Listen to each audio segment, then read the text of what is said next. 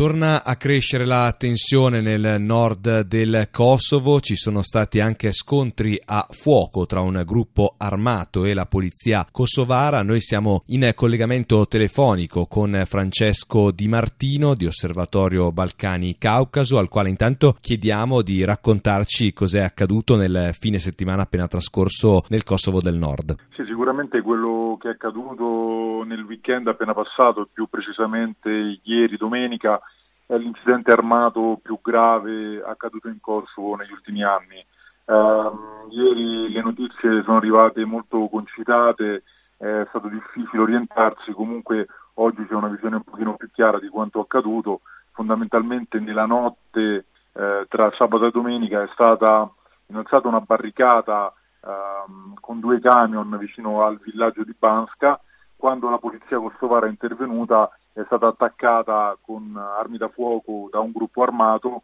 che poi è risultato essere di una trentina di persone, eh, con il risultato che un poliziotto è morto e due sono stati feriti. A quel punto la polizia kosovara è arrivata in forze e il gruppo armato si è rinchiuso nel monastero medievale di Banska è seguita una lunga battaglia in cui fondamentalmente eh,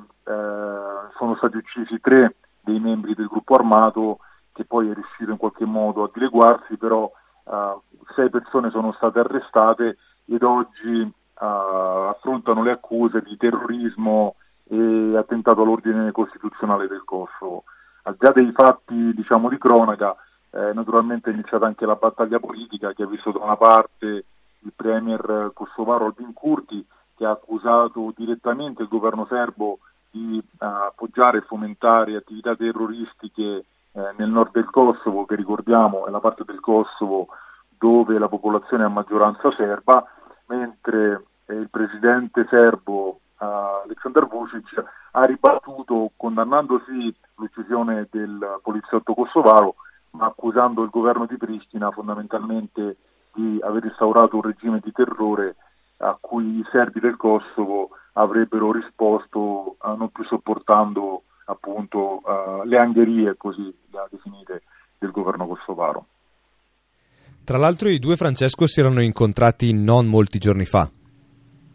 Sì, mm, naturalmente l'episodio di ieri va messo in un contesto più ampio che vede uh, da una parte appunto il uh, nulla di fatto ormai da anni in quello che è il dialogo tra Serbia e Kosovo per la normalizzazione dei rapporti, un dialogo che è ufficialmente facilitato da, dall'Unione Europea ma che appunto negli ultimi anni ha registrato pochi successi e che ha visto l'Unione Europea sempre più critica nei confronti del governo kosovaro e soprattutto del premier Albin Kurti. E d'altra parte appunto in un clima di crescente tensione eh, che diciamo, si è acceso soprattutto dallo scorso maggio quando ci sono state le elezioni locali amministrative eh, in Kosovo, nel nord i serbi hanno boicottato eh, queste, eh, queste, consultazioni, ma il governo eh, di Pristina ha comunque deciso di imporre i propri diciamo, sindaci, che erano stati votati da una piccolissima minoranza di elettori,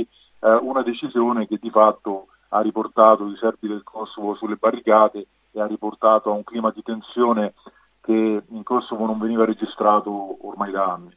E l'episodio di ieri ha già prodotto qualche reazione nelle strade del nord del Kosovo anche queste ore, nella giornata di oggi? Ci sono già delle conseguenze di quello che è accaduto? Allora, per il momento la situazione sembra essere tornata sotto controllo, sicuramente lo shock è molto grande eh, da parte un po' di tutti gli attori eh, coinvolti, anche e soprattutto la popolazione locale serba. Eh, in qualche modo quanto accaduto ieri è stato un episodio eh, improvviso ma non del tutto inatteso, nel senso che c'erano già molti segnali eh, della possibilità appunto di una nuova escalation. Naturalmente in questo momento eh, bisognerà capire esattamente chi sono le persone coinvolte che cosa è successo più precisamente. Molti, de, molte delle informazioni sensibili non sono state ancora divulgate. Eh, una cosa che è emersa eh, diciamo, l'ipotesi eh, formulata dal ministro degli interni eh, kosovaro Gilal eh, Svecla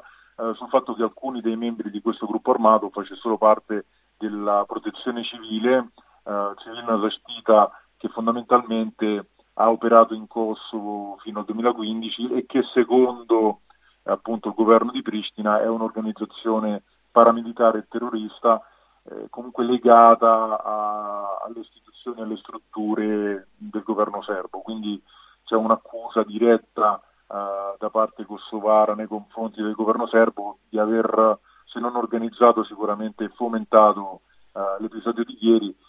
una situazione che naturalmente rende ancora più difficile il percorso negoziale e che rischia di aprire scenari di violenza che appunto in Kosovo sembravano essere comunque parte del passato.